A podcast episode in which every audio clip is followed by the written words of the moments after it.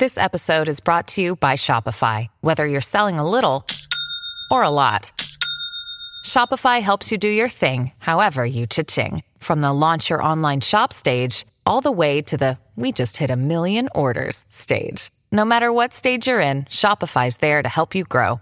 Sign up for a $1 per month trial period at shopify.com slash special offer, all lowercase. That's shopify.com slash special offer.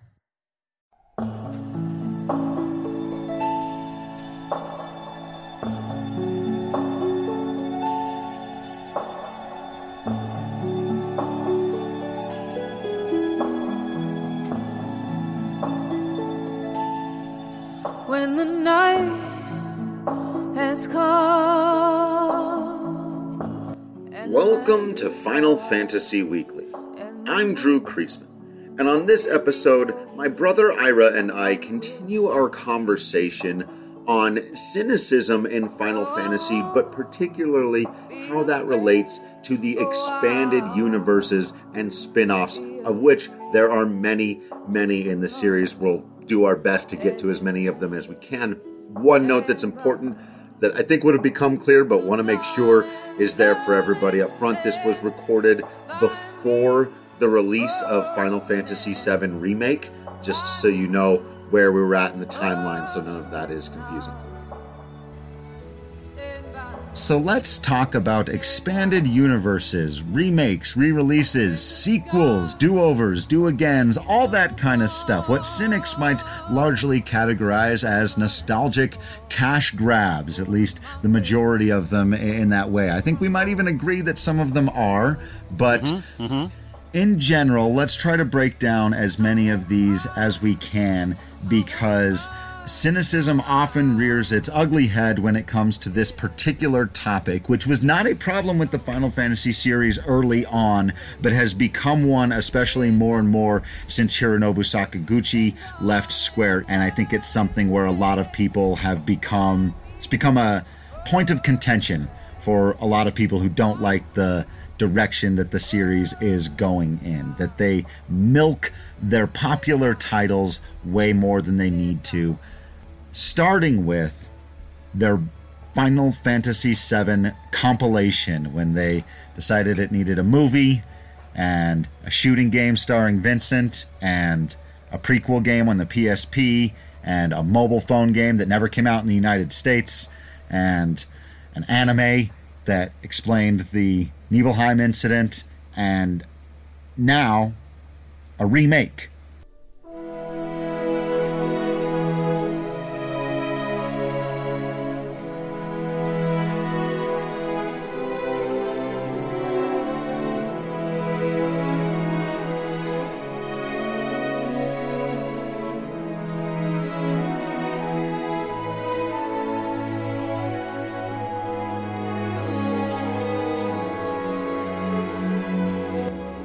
Final Fantasy VII, there are a lot of people that are cynical about the game itself who can't even bring themselves to enjoy the original, as we've talked about before, because it has become the poster child of taking something that's popular and then just exploding it into all of these other properties that you can make money on.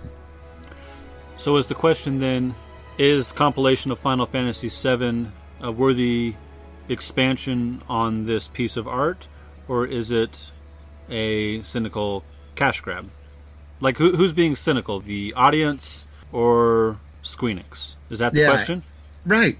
It, it is, and and it's a very fine line. It's like I was talking about with music. If you're not willing to give it a li- listen, not willing to give it a playthrough, a fresh look, without going in mad already that oh they're releasing it in multiple parts like people did with Final Fantasy 15. You're already mad. You're already not happy about this thing, and so you're not giving it a fair chance. Or okay. oh they only released this movie Advent Children because they're trying to make money, so I'm going to sit here with with my arms folded and, and be mad about it the whole time. If you legitimately give it a chance, then arrive at the conclusion that this thing is really bad independently, as we talked about, proof is in the pudding, then okay.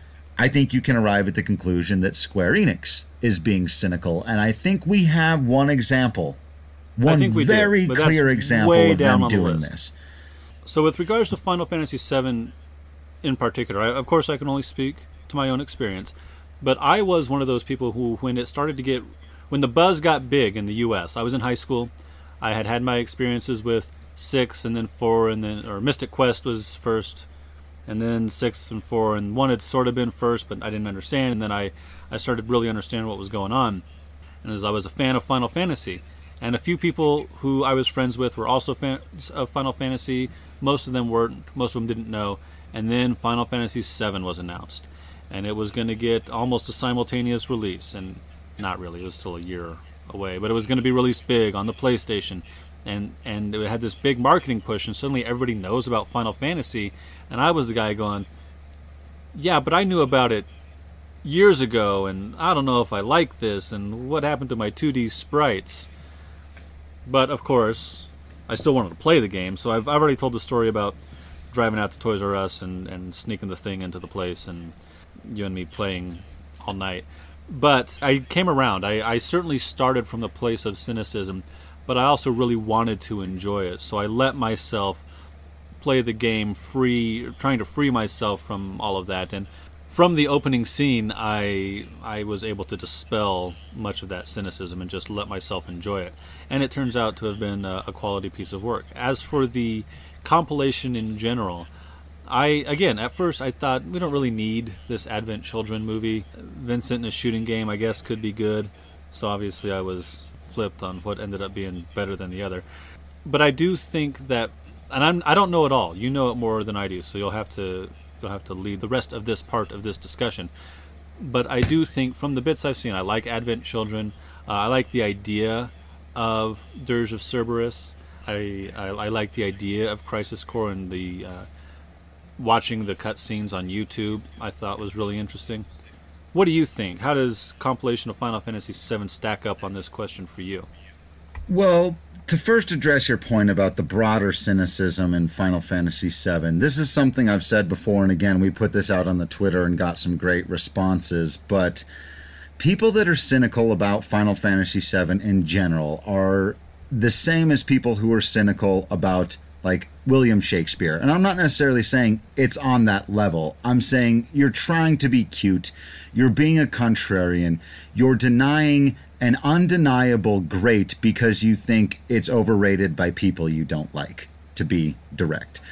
I think that what has happened with Final Fantasy VII, as we said on Twitter, is that it's been called overrated so often that it's become underrated. It, it is a vastly important game in the history of video gaming, and there is a reason that it is now turned into a compilation. So, to extend that analogy into your second question, I'm going to say that Final Fantasy VII is a lot like the Beatles, in the same way that it's like Shakespeare. It might not be everybody's cup of tea, and a lot of people still to this day like the Beatles are so overrated. Why does everybody say the Beatles the greatest band of all time? People say the same thing. Why do people say Final Fantasy VII is the greatest RPG of all time? Well, there are a lot of reasons why both of those things are true, but if it's not your cup of tea, fair enough. To deny its greatness is to inherently be cynical, though. It's true about both the Beatles and Final Fantasy VII. The compilation of Final Fantasy VII is Wings which is not Paul Okay, McCartney's keep going, band. keep going, keep going. Yep. I- Paul McCartney's band, in case you guys don't know, Wings. It's Wings. not all Beatles stuff, but it's very Beatles like. It's not quite as good as the original, but it doesn't ruin anything about what the Beatles did, and it's a lot more great stuff by some of the people who were responsible for bringing you the original great stuff. That is my analogy for the compilation of Final Fantasy VII. I agree with your assessment that Advent Children is pretty to very good. I admit that there are certain things they clearly did that they never intended to with the story to begin with. Bringing back Sephiroth is not something you would have done you know, if you weren't just like, well, are people going to like this movie if he's not in it? I'm fine Right, with that conceit. Again, that's cynicism. Knowing that doesn't have to ruin the fact that that battle is awesome. And, Right. you know, Well, and it, it's it, he doesn't come out of nowhere. It builds upon our previous understanding of Jenova cells and clones and so on. Right. It at least is built into the story. So you may say, well, they put him back in there for cynical reasons, and that may be true. But again, if you, you've got to be able to point to the thing and say it doesn't work, and I think it does.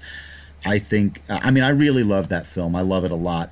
I think Dirge of Cerberus errs a little further to the side of this is not well made. In fact, it needed some patches before patches were even a thing. So it was they, they needed to fix that game after it was released the first time.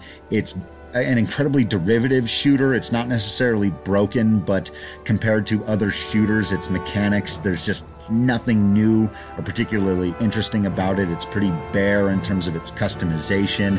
The story is somewhat interesting, but to me doesn't really do much until the final act and really only introduces one or two characters into the story that I I find interesting. The Tsviets, uh, for anyone who knows, in that game, uh, who show up in World of Final Fantasy in an interesting way. Shelky, Shelk, I'm not sure how you pronounce her name.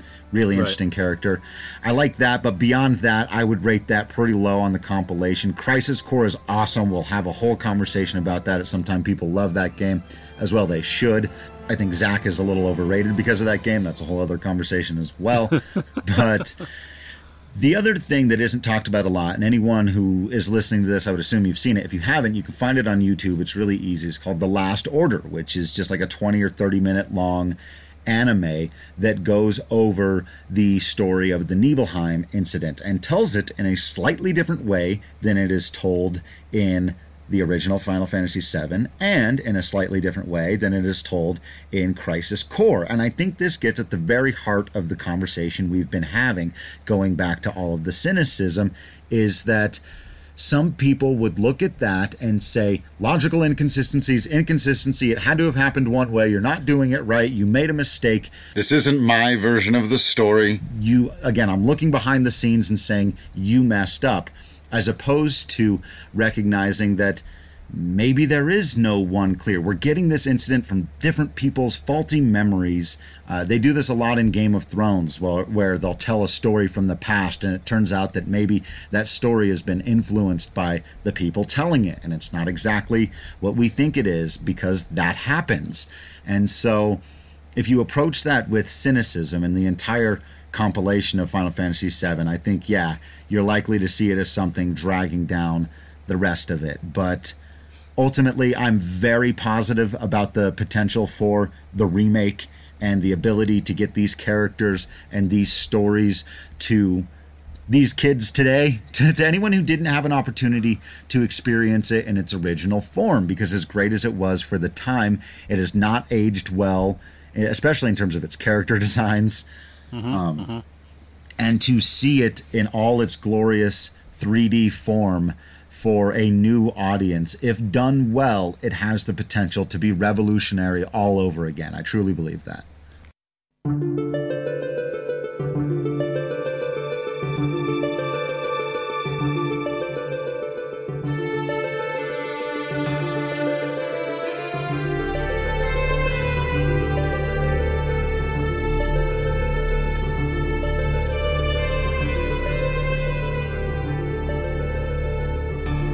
Another expansion of the Final Fantasy franchise came in the form of Final Fantasy Tactics. It's not a numbered episode in the series, it's got its own sort of side story, and then it expanded. Final Fantasy XII sort of jumps into that world. Final Fantasy Tactics Advance and Advance 2 are kind of maybe in that world, so it's got its own cosmology going on. Even so, it's still connected to the numbered Final Fantasy series in the form of Cloud, who shows up perhaps out of the Lifestream. Maybe it's a version of Cloud. Certainly, he seems to think he's that Cloud, but who Cloud thinks he is has been one of the strange things, strange, wonderful, amazing, interesting parts of that story because he's so often not quite correct. Final Fantasy Tactics, I don't think, was any sort of cynical cash grab by the Squeenix folks. I think it was an attempt to try a different kind of RPG, and I think it was extraordinarily successful. I think having Cloud in it was maybe cynical, but I thought it was fun. Right. So this reminds me very much of something that's going on that is a debate amongst modern moviegoers. The expanded multiverses of DC and Marvel and some of these monster movies and this problem. And I've got a lot of friends who, you know, didn't grow up with this stuff and their problem is essentially this. I don't like having to go to a movie and it's required that I've seen this television show and I've seen four other movies, and you're just trying to get me to buy all of this other stuff so that I can be up to date on what's going on. And you're forcing me to know all of this other stuff, and I don't like that. I understand that pull, and I do think that there are times that happens, but my first response to that typically is to say, well, one, you really don't always have to know all of like it's okay to not know everything. And I oftentimes right. think about Final Fantasy Tactics and Final Fantasy 12 in this regard. I never played Vagrant Story, and I never finished Tactics Advance 2 or Battle Ogre. And so there's parts of the Ivalice Alliance that are left out for me. And would they like me to go buy their other properties and give them my money so that I can get the complete story? Yes. And maybe one day I will do that. But to use that information to then reach the conclusion that Final Fantasy Tactics is not a quality piece of art is, I think, obviously and patently absurd. Like that game's quality speaks for itself. Of all the games in this franchise, it's one of the very few that even people who don't like the series praise Final Fantasy Tactics. And so just because it exists in this universe like the Marvel movies do, where, like you were just talking about, Cloud shows up. You know, if you weren't watching Agent Carter, then there was that scene in Age of Ultron that probably right. didn't mean as much to you as it yeah. did to me. And that's okay. Going back to the history, the most ancient pieces of literature we have, allusions to other pieces of literature are okay. And so if you don't know, you don't know, and that's too bad. But if you did know who Cloud was, that was a super cool little moment for you.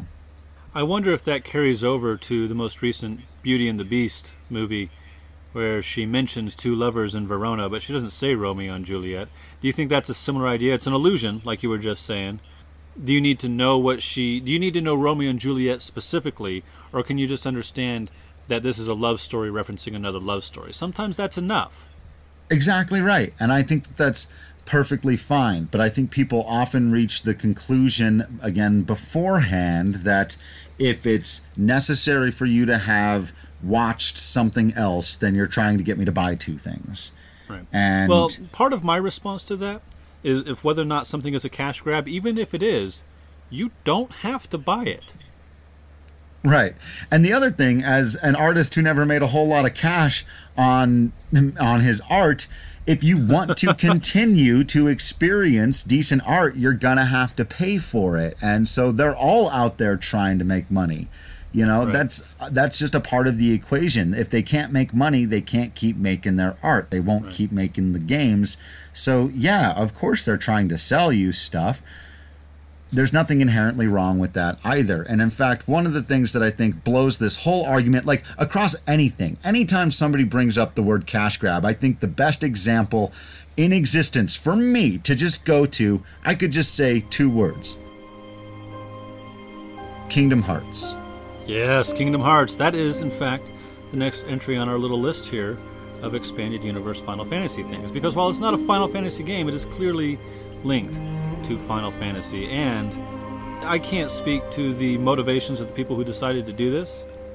I don't know that it wasn't an attempt to cash in on nostalgia, but it's still a fantastic game, even if it was. And a really cool series, though I have not played every entry in the drop down Dream 365 something yeah. title right. titleness, but I dug Kingdom Hearts, I dug Chain of Memories, I dug Kingdom Hearts 2. I don't understand everything that's going on behind the scenes, but that's okay also. I see this as a quality piece of art, even if at its outset it was an attempt to cash in on a, an overlap of nostalgia. Right. So we've talked before. One of the things, again, on my list is about recognizing the difference between objectivity and subjectivity. And while I try to make uh, strong arguments about objectively sort of qualifying some of these games and, and their quality, most of that conversation still is subjective. I admit that. So the quality of Kingdom Hearts could still be ultimately subjective. What is objective is the number of original properties that came out of Kingdom Hearts. And so while it would be easy to say, oh yeah, Final Fantasy, Disney, they're just trying to make money on people who are fans of Final Fantasy and Disney. This gets back to our proof is in the pudding thing, because if that were true, then what you would have is a game with just Final Fantasy characters and Disney characters slopped together, rehashing the stories that we've already seen from those characters. What we have is a story of Sora and Kairi and Riku and Organization 13 and all this complicated. The one thing that Kingdom Hearts is known for is being remarkably complicated. Some people would Yes. say convoluted. And if the goal theoretically the goal of a cash grab i dis- i'm with you i disagree that it's convoluted but that's usually one of those key buzzwords for me when someone's being negative about something that i like it somebody says it's convoluted i'm probably going to like it um, so, inherent in the idea of a cash grab, I think, is laziness on the part of the artist, of the producer of the thing, that you're not really putting that much effort, right? You're just slapping Right. a name on it. Disney, Final Right. Fantasy, let's get the money. Kingdom Hearts might be the single most complex plot in video game history, so it's clear they oh, weren't Oh, and they just haven't even mailing it it. in. Yeah. And they, Yeah. they haven't even finished it. There's still a lot to be understood and explained, and maybe some of it won't even be explained. One of the other things that I think about Kingdom Hearts is that the way they combine the characters, themes, ideas, aesthetics of the two is is really interesting. It makes a new thing. If you were to try to, for example, cross over what uh, X-Men and Ninja Turtles or whatever, you you could just put those characters, one of them into the other world, or, or vice versa, and have New York still look like New York, and have the Foot still like the Foot, and you know the X-Men still look like the X-Men, and so on. But that's not what Kingdom Hearts does. It makes Riku and Sora and Kairi look like their own thing, but then when they go to World A, they look like characters out of that world. They go to World B, they look like characters out of that world. Goofy and Donald, they look like Goofy and Donald, but they look like Kingdom Hearts Goofy and Donald. They don't just look like regular Goofy and Donald. The characters out of Final Fantasy, Cloud looks like Cloud, but he looks like Kingdom Hearts Cloud. So they Right. really went to that extra effort to make Kingdom Hearts, while it's drawing on all these other things, it is its own thing. And that, in some ways, contrasts with another one later on the list, World of Final Fantasy. But we'll we'll compare that, I think, when we get to it.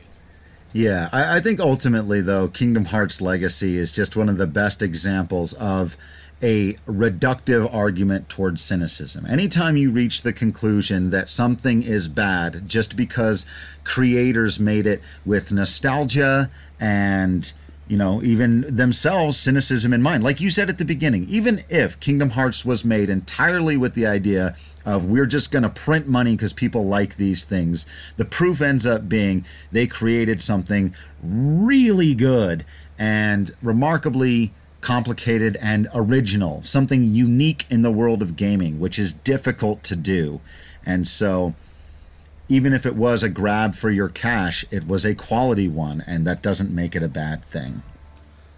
Speaking of trying to sell stuff, Final Fantasy Crystal Chronicles. Yeah, this is a little further down that list because you got to buy extra accessories that were Right. video game systems in and of themselves, and that's And I did. asking for some dough. I did too, Yeah. just uh, to play I- this game.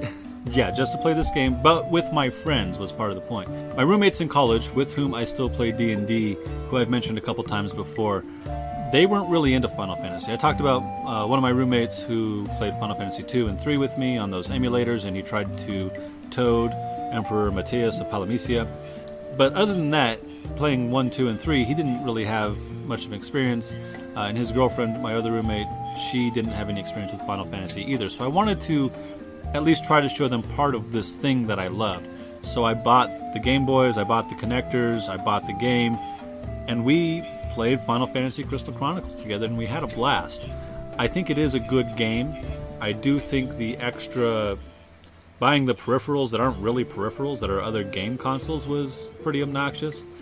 And I'm not I don't really know much about the expanded universe of Crystal Chronicles. I've only played that one game. I haven't played the other one where you teleported around as that other dude. Uh, and I haven't played like Echoes of Time and, and that stuff. Yeah, I haven't either, and this is one of those places where I have been cynical about the expanded stuff because I think I just did not get into the original for cynical reasons as well. I didn't have anyone to play it with, and I just couldn't really get into it that much. And so it's one of those things that Crystal Chronicles, but that's where I think you've got to be able to arrive at the conclusion of like incomplete or no score. I wouldn't feel confident in saying, well, Final Fantasy Crystal Chronicles sucks because I only played the first 10% of it, and just because I didn't get into it doesn't mean it's not good. Another one of my favorite buzzwords when people are reviewing something, if they say that it's boring, that's usually when I move on to the next review because boring suggests to me you weren't paying attention or they'll even oftentimes say i was thinking the entire movie about how could this actor have got himself into this terrible film or i couldn't help but notice this going on in the theater. It's like well then you weren't paying attention. You weren't looking right. for theme or character development or a comment about society. You were too busy thinking about something else. And so i don't want to be guilty of that. To me Final Fantasy Crystal Chronicles was one of the rare instances in this series where I would maybe use the word boring. It just didn't catch me, but that doesn't mean it wasn't good. Boring is 100% sure. subjective, and the people who actually did bother to experience it are the ones who get to evaluate it. well, and it, it, I think it is possible to to go in with good intentions to find that this movie or this game doesn't strike you, to stop halfway through, but then maybe don't review the thing.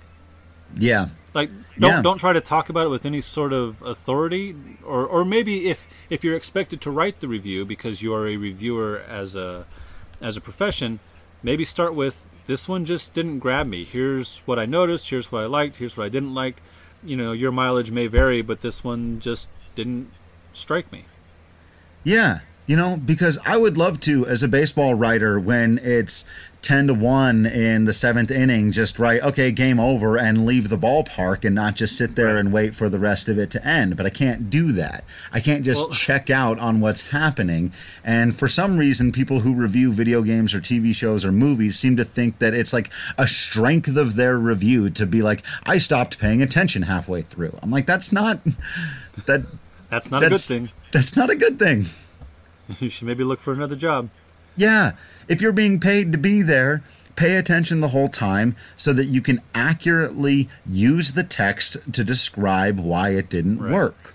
If nothing else, those 10 to 1 ball games have the potential to turn around, and movies and games do also. And then that can be right. something you can write about. You know, the first third was slow and uninteresting, but uh, in the last act, it really picked up, and and I enjoyed myself that gives you something to write about. Exactly.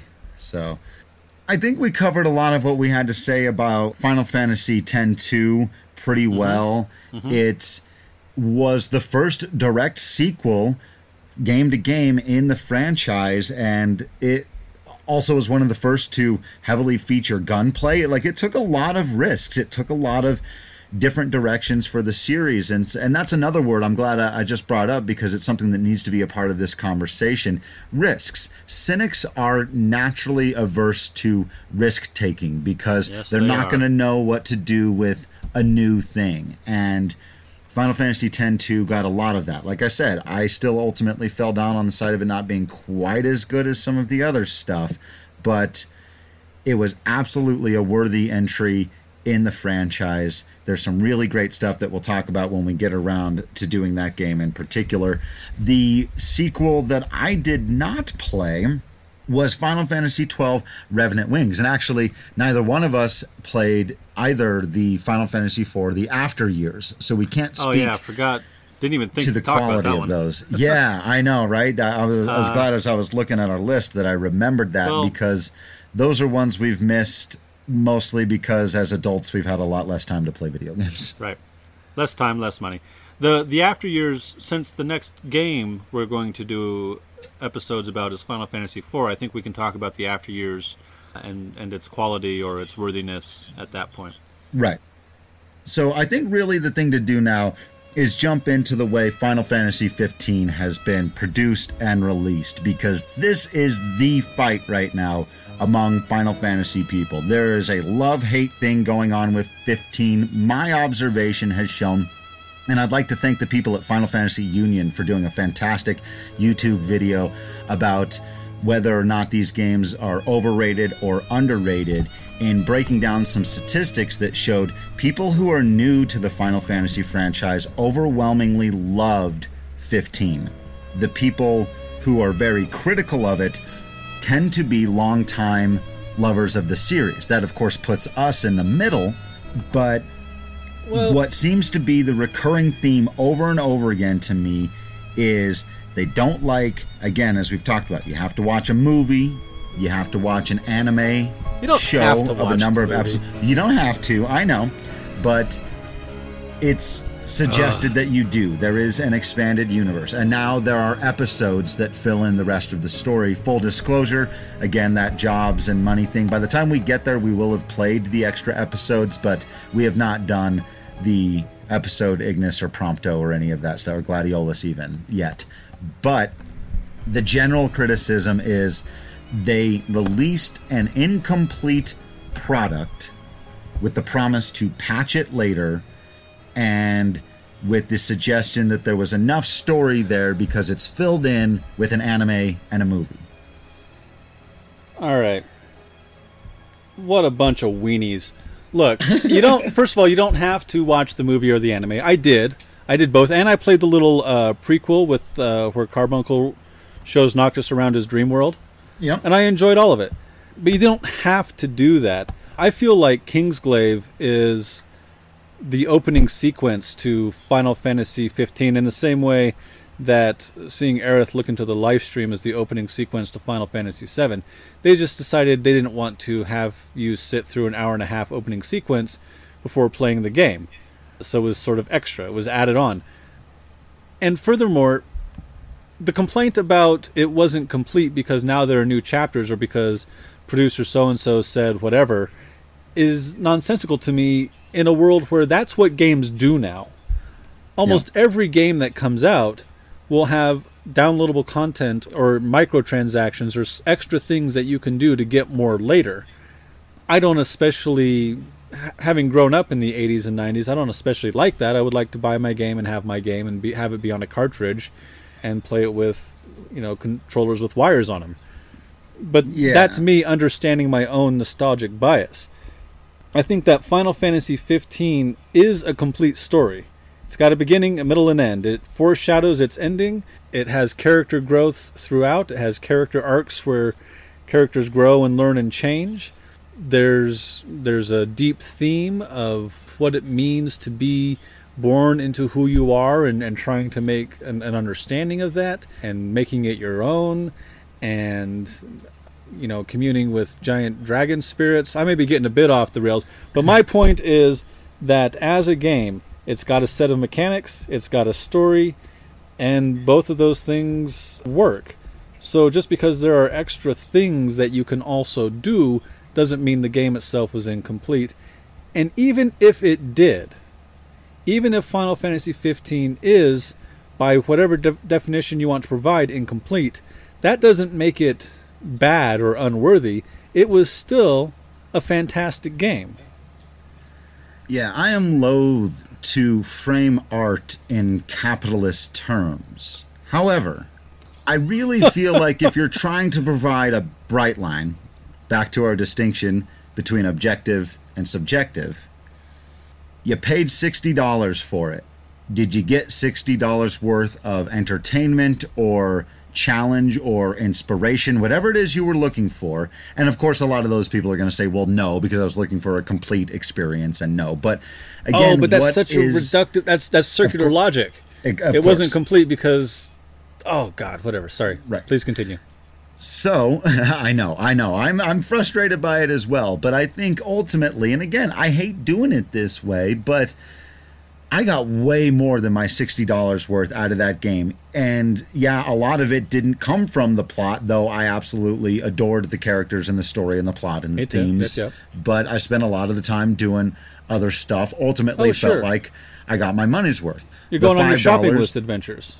Right. So when I do end up playing the other episodes, it's not going to be, well, did this have to be in the story before and it, and it makes me is it, is it worth the five bucks? I'm going to pay to play it. That's that's all it really comes down to. Same things with kingsglaive. Was it worth the extra money you paid to watch it? This idea that there's some perfect way to produce and then deliver a piece of artwork and that it should all be in one thing. And i would challenge anybody you know to look at episodic content in a completely different way to use this methodology of just yeah okay it's a bummer that in order to fully understand the new Avengers movie, there's going to have to be about 10 movies you've already seen, each of which cost you 7 to 12 bucks to go to the movie theater and watch. But if each one of them was a $20 experience, then what Sure. exactly is your complaint?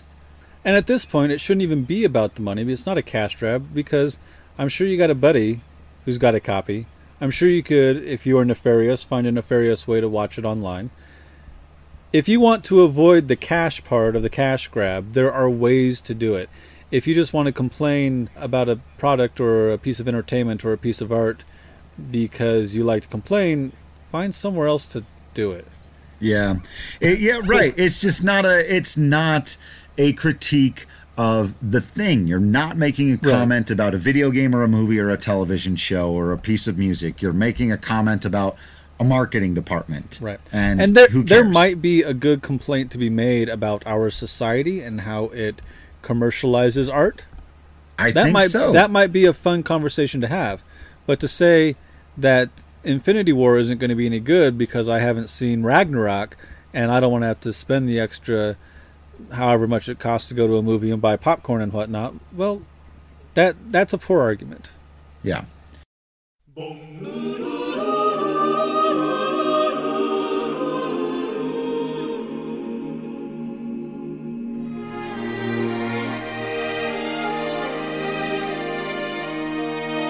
There are a few more Final Fantasy entries we want to talk about with regards to cynicism versus cash grab versus analysis versus whatever the title of this episode is. And they are World of Final Fantasy, All the Bravest, and Brave Exvius. I have played World of Final Fantasy, and I was initially skeptical. It looked like, much in the same way I was initially skeptical about Kingdom Hearts, though that first trailer did blow me away and, and made me ready to play it. But I was initially skeptical of World of Final Fantasy because it looks like a nostalgic cash grab. Even so, I bought it, I played it, I dug it. So I went in with potential cynicism, I investigated, I decided, no, they did a good job. And that's largely based upon the interaction between our two main characters, the brother and sister, and their interactions with the various Final Fantasy characters, the various summons, uh, and the various original characters. So I think it succeeds in much the same way Kingdom Hearts succeeds. It pulls in all these different, e- even plot points. It pulls in themes, characters, various plot points, music, visual cues, even certain mechanics from other Final Fantasies, and it melds them in such a way as to tell an interesting story and perhaps further the idea that Final Fantasy, the, the separate Final Fantasy worlds, are in certain ways connected. Also, their version of Zone Eater is wildly weird. Yeah, I think the only thing I have to add is actually an observation I've made before, so a lot of use I am, but it reminds me a lot of, again, and I still haven't seen it, but my understanding of the Lego movie. Is it drawing on nostalgia or something I have seen that I absolutely love and adore? So this is a better example Wreck It Ralph. Yeah. It is very much drawing on your nostalgia, but it's still awesome. And I, I, think you pretty much summed it up there with World of Final Fantasy. It's, yeah, it's a little simplified. Yeah, it's maybe more accessible or even aimed at a younger audience. That's okay. But at its heart, it gets what Final Fantasy is about. And I think that's the most important thing is that it understands not the plot structures or how characters are supposed to work or you have to have this thing or that thing or team-based combat you've got right. to have the thematic elements that make final fantasy final fantasy. Another way to look at that is we've talked before about how tropes aren't inherently negative. Something like wreck it ralph is drawing on that nostalgia but it's also drawing on a lot of those tropes to help us shortcut to understand this world and these characters so you don't necessarily have to be a massive gamer to understand Wreck It Ralph, but if you are, then you're getting a lot more of those shortcuts and you're you're understanding what's going on and you're understanding the themes and the characters more quickly.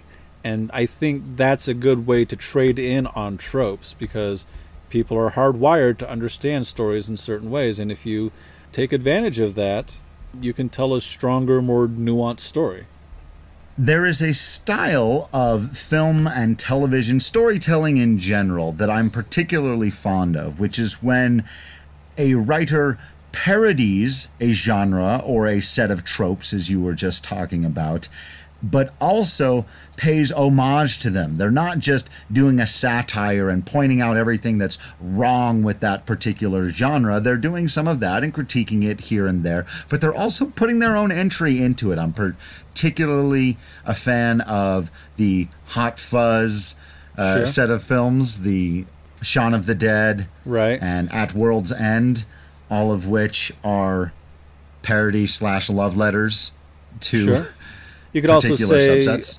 something like the Orville or the Incredibles. Or, That's why I was thinking uh, about television was the Orville. Yep, the Incredibles, yeah. great example. Kung Fu Hustle, perhaps. Kung Fu Hustle's a really phenomenal one. So all of those are satirizing a particular thing while at the same time paying a lot of love to it. And while I wouldn't say that World of Final Fantasy is satirizing Final Fantasy, I do think in some ways, a lot like those Lego movies do and Lego Batman and whatnot, it's kind of poking fun at how silly yeah. some of the Batman mythos is, and World of Final Fantasy kind of pokes fun at some of the mythos, but also wholeheartedly embraces it. And right. That's it, awesome. It certainly takes it from a, a, a, little silly or lighter, not silly, but like a lighter, a little more comedic point of view. Right. It's Though funnier there, there is that part, a lot of those games are. There is that yeah. part about two thirds of the way through that we're not going to talk about right now. No. Okay.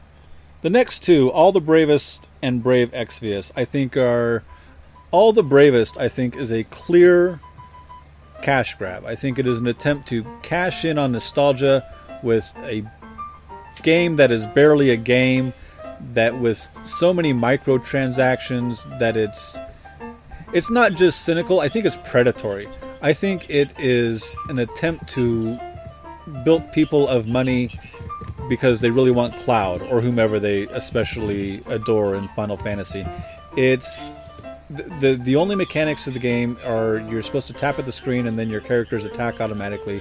You can just swipe your finger up and down the screen and it will do it all. And there's really nothing else to it. It's that and buying the characters, and it's whoever made this so-called game should be ashamed of themselves and should find something else to do with their lives. So there you go. We are not immune to recognizing when this stuff goes that direction. Couldn't have said it better myself. I will add that as again open minded as I am about everything they're doing with Final Fantasy 15, and I love that they're taking risks and how they put their stuff out there and that they're allowing for it to be experienced in all different kinds of ways, even different art styles, like seeing the characters rendered into the anime, I think is cool. But, um, I can't remember the name of it. It's not worth remembering. Stupid cash grab games that there are all kinds of them on the cell phones. I think maybe it's called Kingdoms. Right. I can't remember what. They've got those commercials that make it look yep. awesome.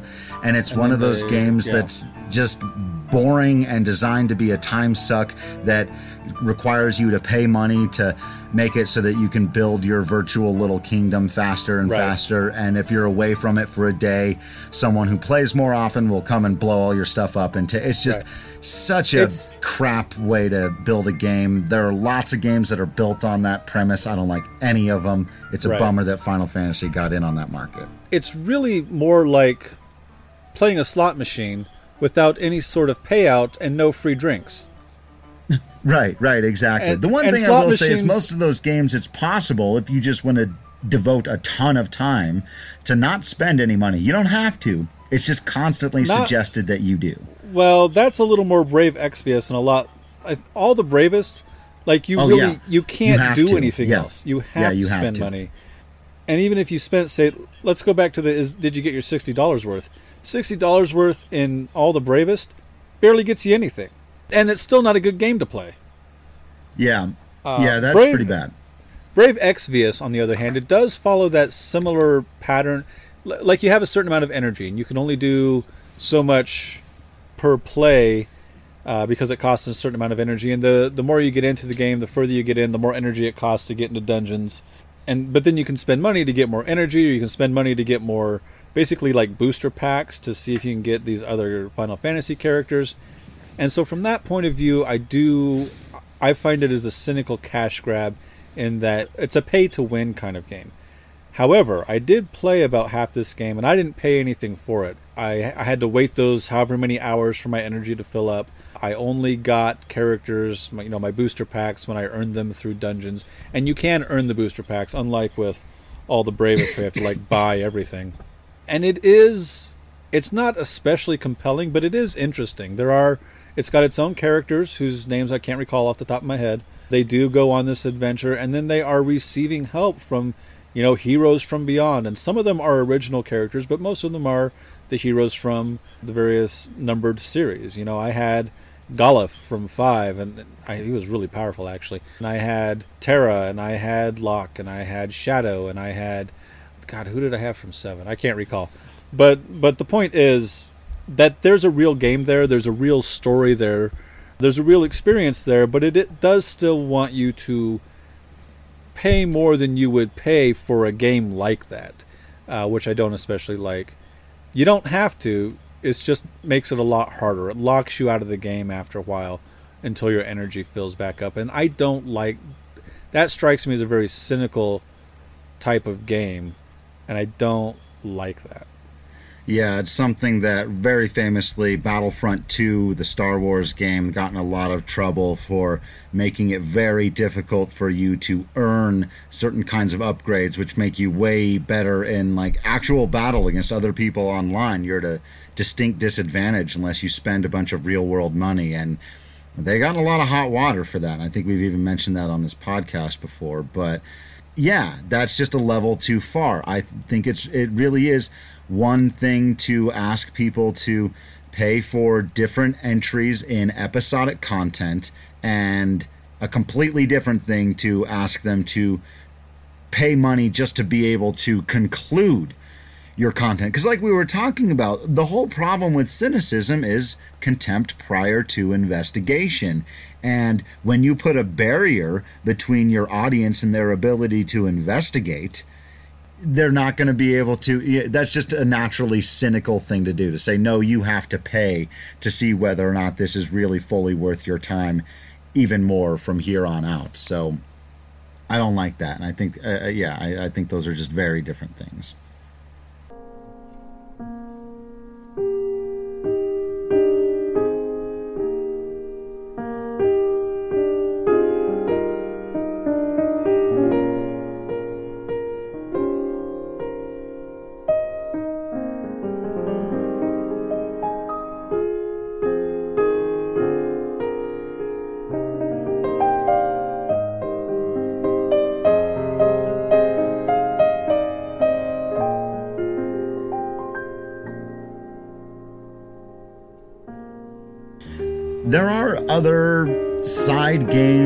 expansions. There's Chocobo Dungeons and Chocobo Racing. I played a game called Record Keeper for a little while. There's a bunch of that. I think the official total is 55 games. We're not going to be able to talk about all of them. Those were the ones we wanted to single out a bit. But to us, there's not enough. Just because there are a lot doesn't mean that there can't be uh. more. We know the Final Fantasy VII remake is coming. We've seen these HD remasters with 10 and 12 and all of this kind of stuff, and them adding the, the job system into 12.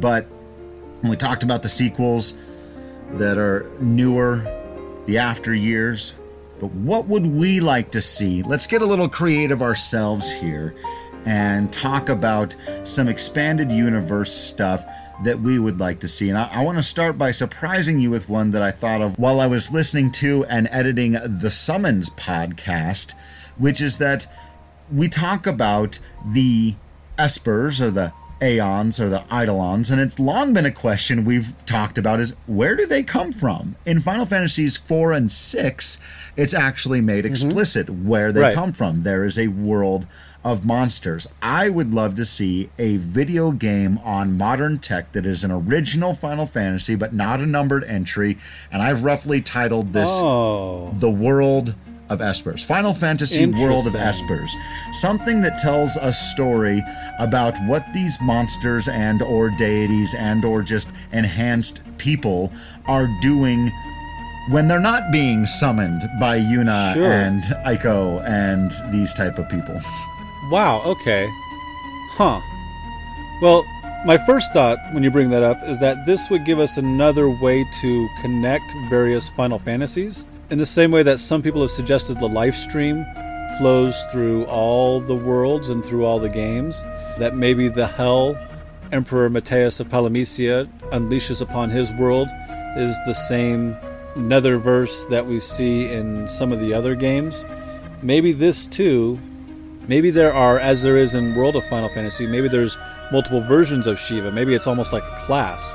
You know you're you're an ifrit class monster or a leviathan class monster and then yeah that could be a lot of fun. You could choose your characters in their various classes or maybe they would level up into becoming an ifrit. And then maybe sometimes they get pulled from their world to whatever world a summoner needs help with. And maybe they could object to being summoned or you know i don't want to fight for that guy because that's the guy who who's trying to s- subjugate a world and i'd rather be summoned by the heroes hmm Yeah, and you know, another way I thought about this potentially working is that you have a set of different heroes, all with their own story arcs, and the conclusion of which is, like you were kind of talking about, they become whichever summon, and that once you do that, it's agreed upon that now, whenever called upon by the Warriors of Light, I will fulfill X duty because I have become the next Ifrit or whatever it may be. Um, I also think there's a way you could do it in a Kingdom Hearts style of thing where there are different worlds where different kinds of espers or eidolons. So espers are actually different things from eidolons that are different things from Oh. aeons. And maybe there are multiple versions of the ones, kind of like in, in Kingdom Hearts, a bit of world mashing together. There are multiple versions or something like that. But I think there's a lot of interest to be had in exploring just a world of Final Fantasy summon monsters. Something that I have often thought about as I'm lying awake in bed, unable to sleep, is I, I think it would be a neat idea to connect Final Fantasies 1, 2, and 3 somehow. And I don't know exactly how I want to do it. I would go back and forth on, on different ways of doing it.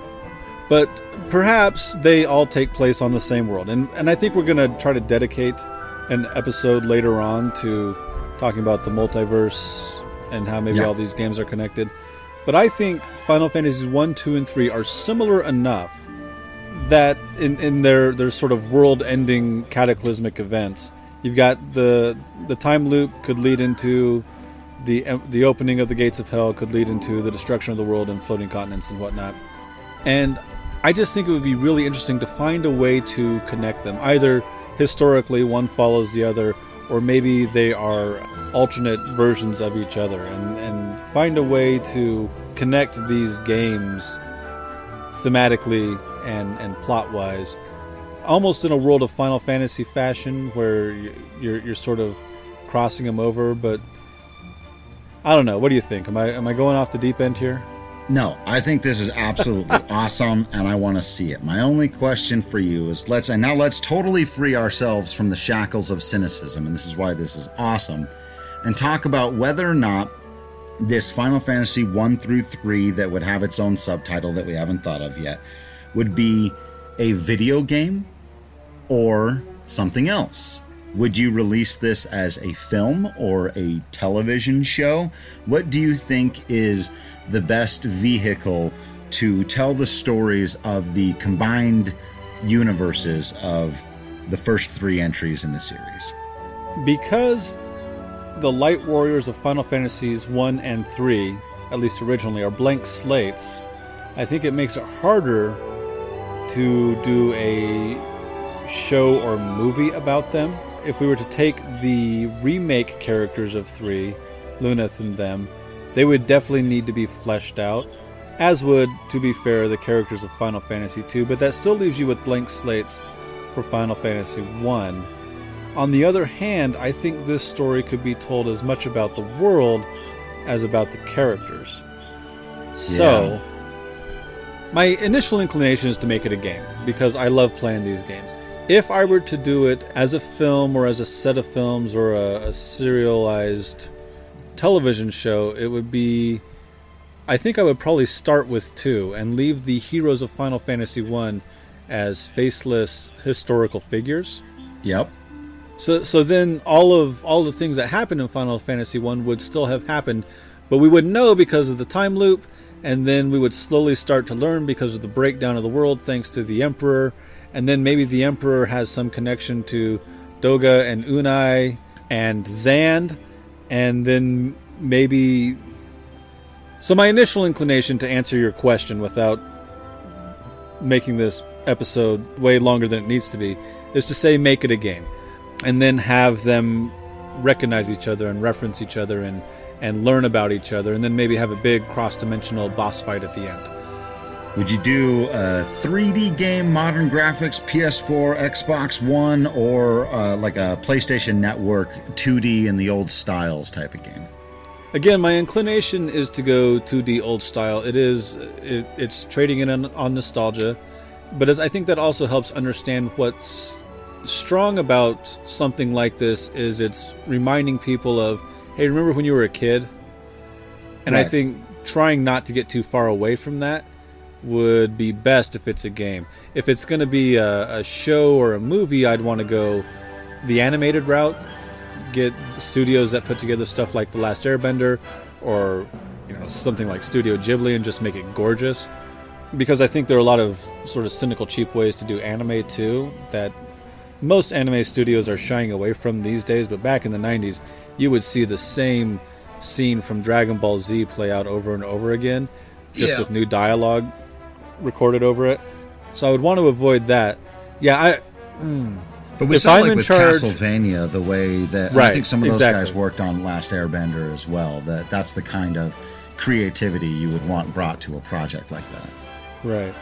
I don't think we've got time to like try to totally outline my Final Fantasies 1 through 3 subtitled to be determined later animated opus. If people really want us to outline that and maybe even write it loosely, let us know and we'll put some time into it. If not, we're not going to do it right now because we might a little bit with the last one in our next subset. I think it's fair to take these three because of their technological similarities, and I mean being on the Super Nintendo. Four, five, and six, I think are all still ripe for remake and adaptation. Now, 4 has been remade. These characters have been rendered into 3D. Quite frankly, I we've talked about this before, didn't like the way that they looked, similarly to in Final Fantasy 3. 5 and 6, however, have not been rendered into 3D, and I would very much like to see that. They've had shinier 2D versions of them that I think mostly work pretty darn well, but a full on, the same way they're going with Final Fantasy VII style remake of Final Fantasy VI would make me beyond happy. I don't know what the Yeah. word is. I agree. Deliriously happy. Yeah. That would be insane. That being said, I'm not even sure if I would prefer that to Final Fantasy VI being made into an episodic television Yeah. show, Oh, either man. live action or animated. There's so much potential there. I say do both, but for Right. all of these, I think, you know, I think five would make a great animated 10 to 20 episode series. That would be a fun series to watch. Yeah. That's just a fun story in general, and things get grim here and there. But that is in the same way that Final Fantasy III is sort of this let's go on an adventure and explore the world. Final Fantasy V does a lot of that too, and I think that would be a lot of fun to watch. if four and six were both animated, they'd have to draw at times more on, like we were talking about, that Castlevania sensibility. And they're so expansive, it would be difficult to do because characters go here and there, and not everybody's present all the time. Yeah, I don't know. I, It, it could be very, very difficult, but I have seen seven seasons of Game of Thrones. yes, you have. And if they can do that, if those guys got their hands on Final Fantasy VI and gave it the time and space it needed to do everything and did three or four seasons of an HBO budget, live action with the right kind of writing and it's well cast and the effects look great, and you tell that story in a similar style? Because there's enough reality in six and i think you could do it with four as well. You you're you'd need your big budget for the fourth season when you go to the moon in your whale boat. Right. and Right. stuff gets real weird. And same thing with six once you're going up that tower of chaos and Yeah, that six is mostly pretty grounded. You're not. I mean, there's the Dream World sequence. There's the Phantom Train sequence. you're gonna have to spend But some money on blowing the world up that's gonna be an Yeah, expensive scene world.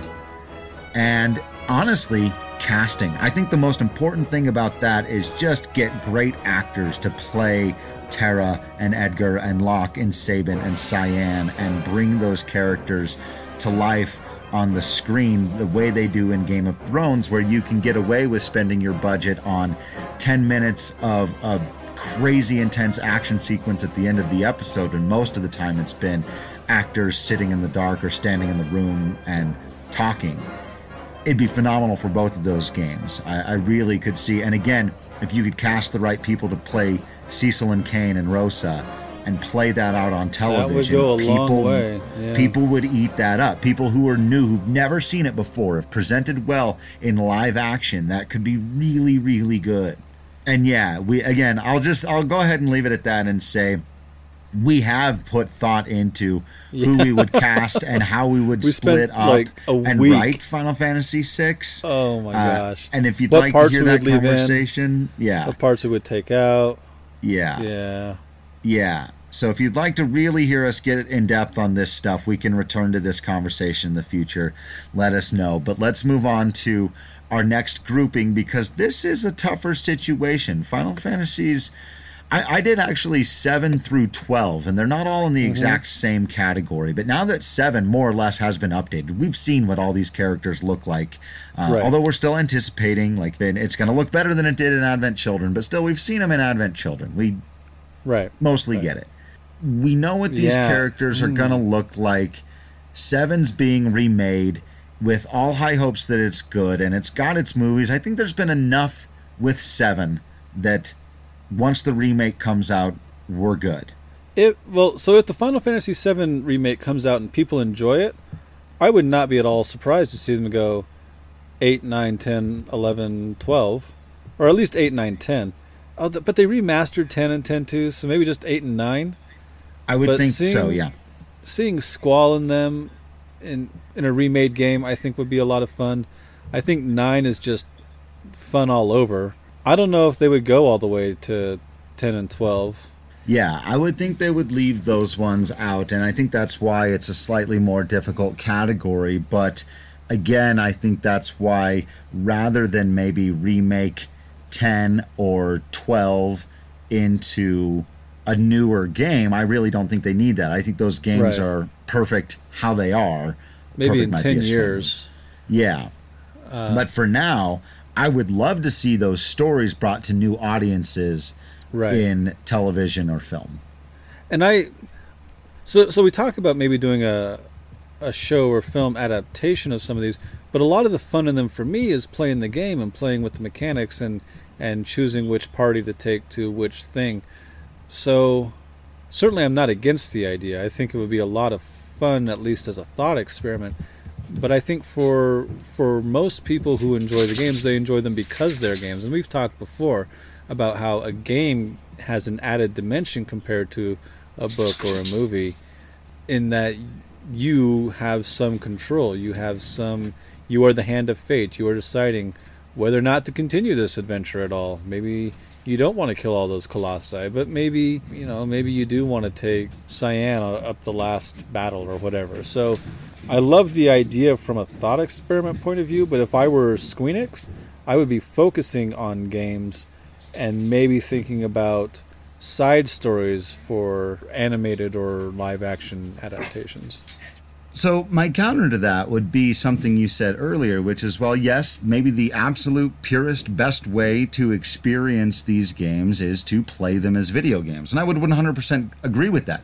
But as a fan, again, of Game of Thrones, who's only read a bit of the first book, I would say that's secondary to the idea of opening up these characters, these themes, the stuff that isn't seen anywhere else. I think that's what's made Game of Thrones so successful. It's fresh to people who've never experienced stuff like it. And I think if you took Final Fantasy and opened it up to people who don't play video games, I oftentimes think about our own mother in this regard.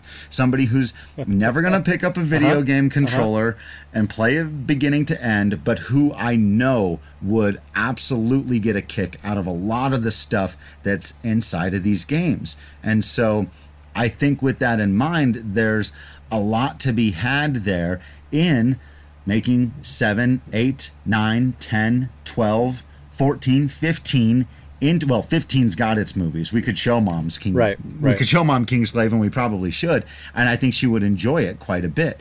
But I think if you went through the trouble of, like I said, Game of Thronesing some of these into series, I don't think you could do it in a movie unless you wanted to do like 10 movies, Marvel style. But Right. I, if you're I think- willing to get episodic and put Yeah. some time into it, I think a whole new audience of people could get into the stories of Cloud and Tifa and Aeris, or Squall and Rinoa, or Zidane and Kuja, or Tidus and Yuna, because they're really intriguing and engaging stories that some people are never going to experience just because they're not going to pick up a video game controller. And I don't think that that makes them bad people or that the answer to that is just, well, aw ah, shucks, then you don't get to.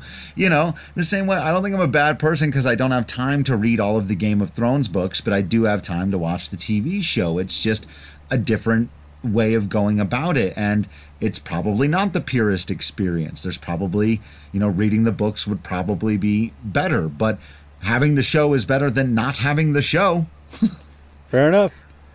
So, so from that point of view, yeah, we should totally convince HBO to hire us to plot out their Final Fantasy VI television show. so what do Though you we're gonna think have to would come up with a actually subtitle. be yeah we'd have to come up with a better subtitle but what do you think would actually be the most successful if you were going to bank it all I said look we've got an idea we're going to go pitch hbo we've we've adapted it we've done this we've written it all up Mm-hmm. which one do we think has the most possibility to succeed with a crossover audience i'll give you my answer at first and then i'll let you go but i actually think it's final fantasy tactics story Okay.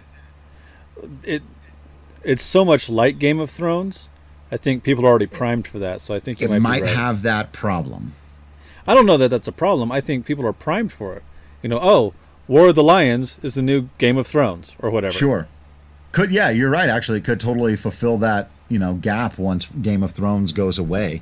It's Right. similar, but I think it's different enough that people could get into Right. it. Yeah, uh, and the magic doesn't really come around for a while.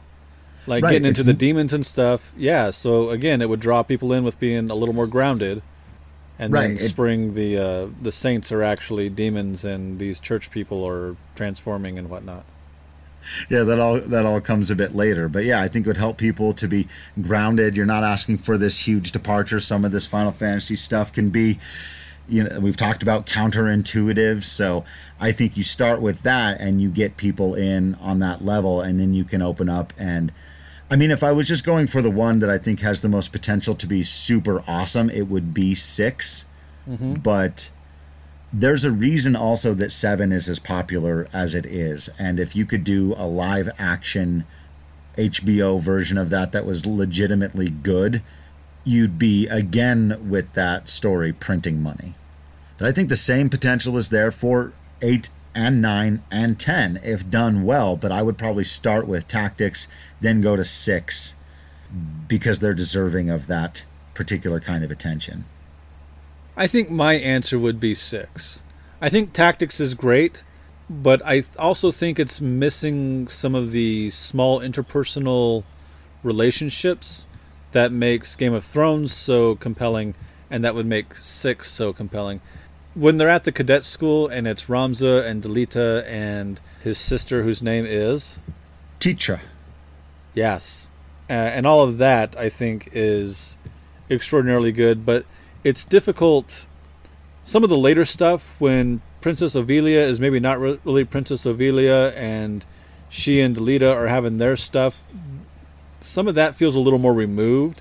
Some of the politics, the, the, the gaming politics uh, between the Beoulve family and the the families of the various lions and some of that again feels removed from what Ramza and them are doing. So you would really have to make an effort to connect to some of these other characters who I don't connect to as strongly in tactics. Whereas in Final Fantasy VI, I connect to everybody in that game. And I think that's its greatest strength. Uh, and then it propels all the things that happen. Uh, you know, I'm immediately in love with Terra because I, I connect to her plight, and then to Locke because he's there to rescue her, and even just the Moogles who show up because they know that the Empire is wrong. So, if it were me, I would go with six because I think we can make a personal connection to a wide group of characters, which allows the characters to connect with a wide audience. Yeah, no, hard to argue with any of that. Uh, So I win. Then, Did I win? Yeah, I don't- right. Okay, excellent. And so you win. But yeah, you're right. I mean, even thinking about the mechanics of it, I know some of the things people get frustrated with, not me, but people with Game of Thrones is like when one episode happens to focus more on characters that they're less interested in. And I know that tends to happen. But with Final Fantasy VI, you're like, yeah, this one episode is just Locke sneaking into South Figaro, but it's okay because he's such a cool character, and this one gets to be a little different and stealthy. Maybe you film it in a film noir style, and at the end of it, you get to meet Celes, you know. And who's going to complain about having a couple of episodes where it's just Sabin and Cyan, and then meeting Gau, and that whole thing with the mystery forest and the train and the. Oh, God, I want to make this into a show so bad. And there's one other thing I wanted to mention before we wrap up this whole long conversation, and that is somebody we've connected with a little bit on Twitter again, but Mr. MJ Gallagher, who is doing a Final Fantasy VII novelization. And I Ah, absolutely yes. love Yes, the yes. idea, again, for that reason, that you get to open up these stories to people who aren't going to be able to get enjoyment out of the video game aspect of it, but there's certainly more to these games than just that. And so I think I applaud their efforts. I think it's a fantastically written novelization. I'd love to see more of that kind of stuff. I'd love to see Square Enix even just put an official stamp on that thing and put it out there en masse. But the more these stories get around, the better, in, in my opinion. And so I'm all for live action or animated series adaptations, more remakes. And as we've talked about, to get back to the heart of the whole conversation, really the bottom line is if they're done well, Right. that's the only point. If it's done well, more of a good thing is not a problem. The ultimate irony of cynicism to me has always been that cynics abhor those who use their feelings as their primary source of information, but then almost always end up making unevidenced claims. This happened very recently with Justice League when a number of people who were so cynical about Zack Snyder assumed that some of their favorite scenes in the movie, the only quote good ones, had to have been directed by Joss Whedon, who took over the project later. And then it turned out that that wasn't true.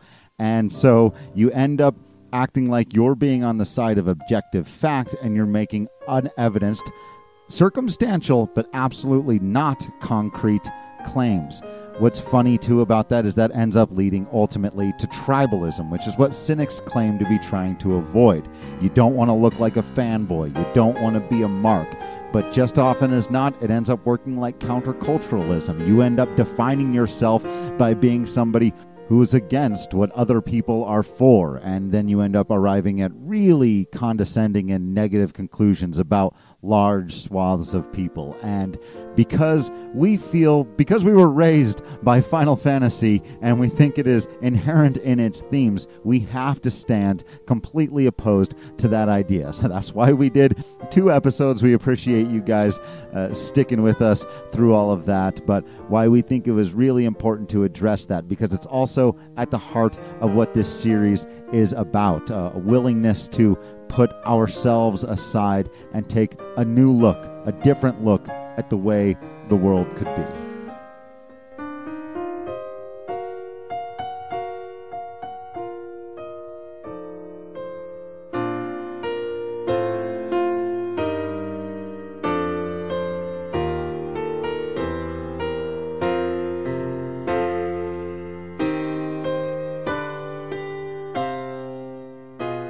That's it for this episode. Thanks for listening, and thank you to everyone who's reached out to us. Feel free to let us know what we missed, got wrong, or should have mentioned. You can follow us on Facebook and Twitter at FFWeeklyPod, or you can email us at FinalFantasyWeekly at gmail.com.